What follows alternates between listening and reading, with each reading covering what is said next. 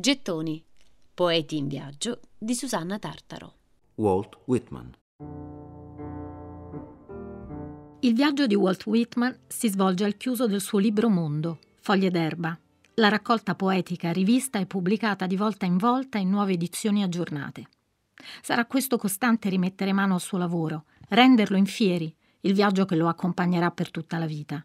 Un viaggio poetico visionario, trascendente e anche politico.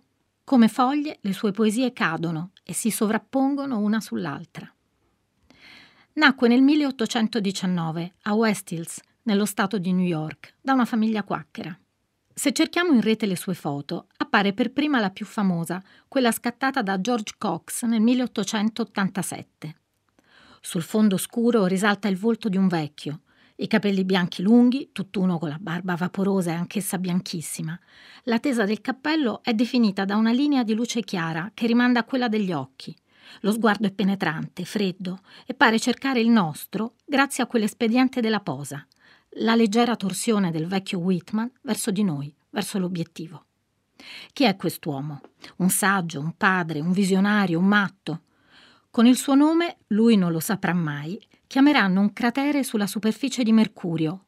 Walt Whitman, il grande poeta americano, padre del verso libero, viaggia sul pianeta più vicino al Sole e per l'eternità. Io canto l'individuo, la singola persona, al tempo stesso canto la democrazia, la massa, l'organismo da capo a piedi canto, la semplice fisionomia e il cervello da soli non sono degni della musa, la forma integrale ne è ben più degna e la femmina canto parimenti che il maschio. Canto la vita immensa in passione, pulsazioni e forza, lieto per le più libere azioni che sotto leggi divine si attuano. Canto l'uomo moderno.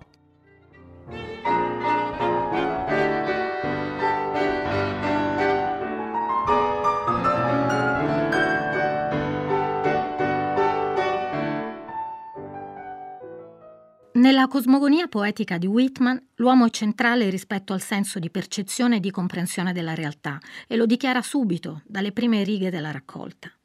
Foglie d'erba esce nel luglio del 1885, a sue spese, nella forma di un volumetto di 12 composizioni.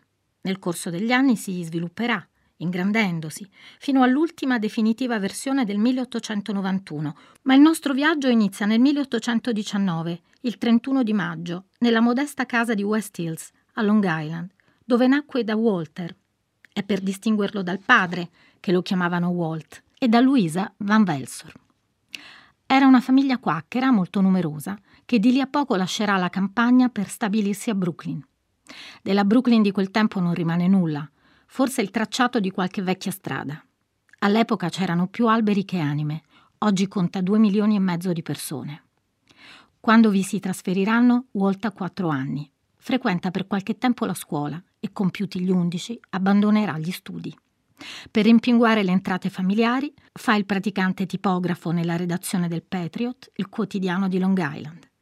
Whitman prediligeva le antiche denominazioni indiane, riportavano a una vagheggiata idea di natura, di rivelazione, di territori vergini. Paumanok è il nome indigeno di Long Island.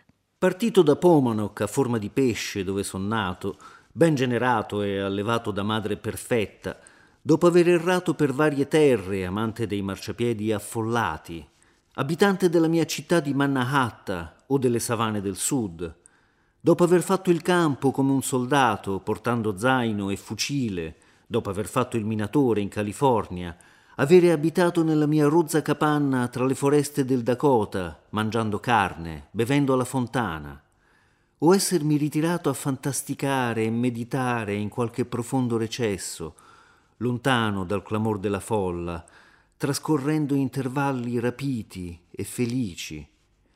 Pratico del generoso, fresco, fluente Missuri, pratico del maestoso Niagara, delle mandre di bufali che pascolano per le praterie, del toro irsuto dal petto possente, avendo sperimentato terra, pietre e fiori del quinto mese e contemplato stupefatto le stelle, la pioggia e la neve, studiato le note del mimo e il volo del falco montano, e udito all'alba il canto senza pari del tordo eremita, celato tra le tuie, solitario nell'Occidente, così intono il canto per un mondo nuovo. Per riascoltare e scaricare in podcast cerca Gettoni sul sito di Radio 3 e sull'app RaiPlay Radio.